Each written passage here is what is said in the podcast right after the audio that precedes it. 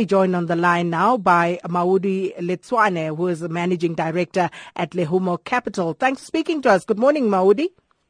Good morning, Sakina, and good morning to your listeners.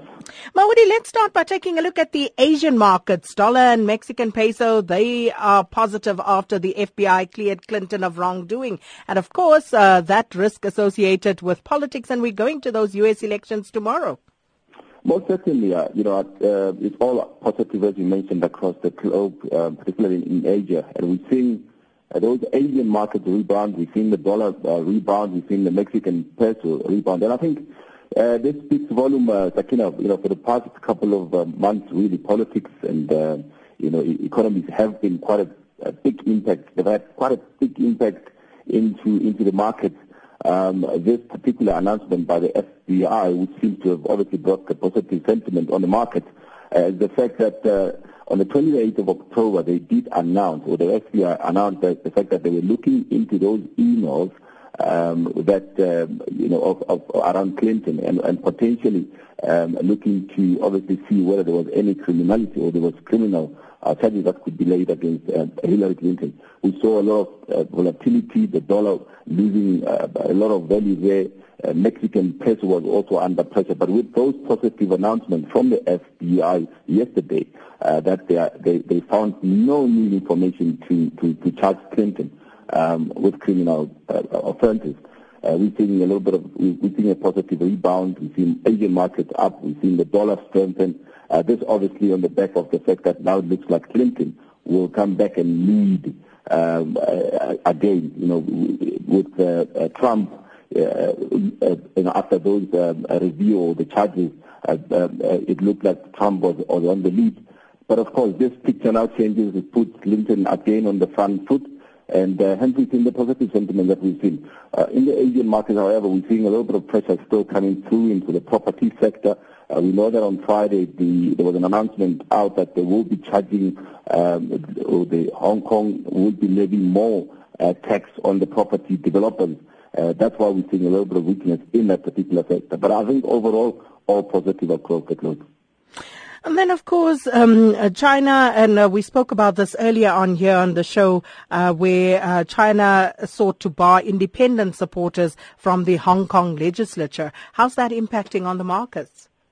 That is certainly a big story out in Hong Kong, and it has been for some time. We know that back in 2014, when the whole Occupy Hong Kong first emerged, it caused a lot of problems, particularly in the market. It caused a lot of tension. We know that there has been a growing, call for Hong Kong to be independent from China.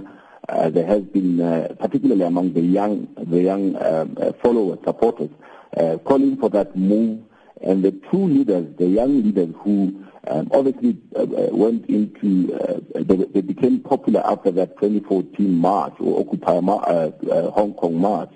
They were voted into Parliament, but subsequently, of course, yesterday the ruling was that they were barred from basically coming into the Hong Kong Legislature because of the fear that they will continue with their call for this independence or for democracy of Hong Kong. The legislature or the rulers or the lawmakers, they're ruling that those two will not be allowed to come into the legislature. So we saw with the protest yesterday, we saw again the protest continue this morning. So it looks like the tension again is growing, and the tension is coming back into that particular world, and we'll have to see as to how it unfolds. Indeed. And then another interesting story here, Maudi. Australia could lose their AAA rating next month. Tell us why. Yeah, the Australian economy has been under a lot of pressure. You remember back in 2008 when we started seeing the commodity price decline, they've come under a lot of pressure. We know that Australia is the biggest commodity-reliant economy. And, of course, with the pressure that we've seen on the commodity prices, they have come under pressure. The economy hasn't been able to perform as well. And, they remain, despite all those pressures, they managed to hold on to their AAA ratings.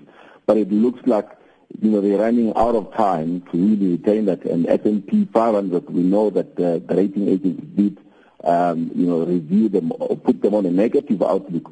and with the medium-term budget or the mid-year economic and fiscal outlook coming through in December, if it does not address important issues, they certainly stand a very good chance of losing the AAA ratings. And, of course, we're going to leave it there for today. Thank you so much. Maudi Lentswane, our Managing Director at Lehumo Capital. 104.4, the home of SAFM in Durban.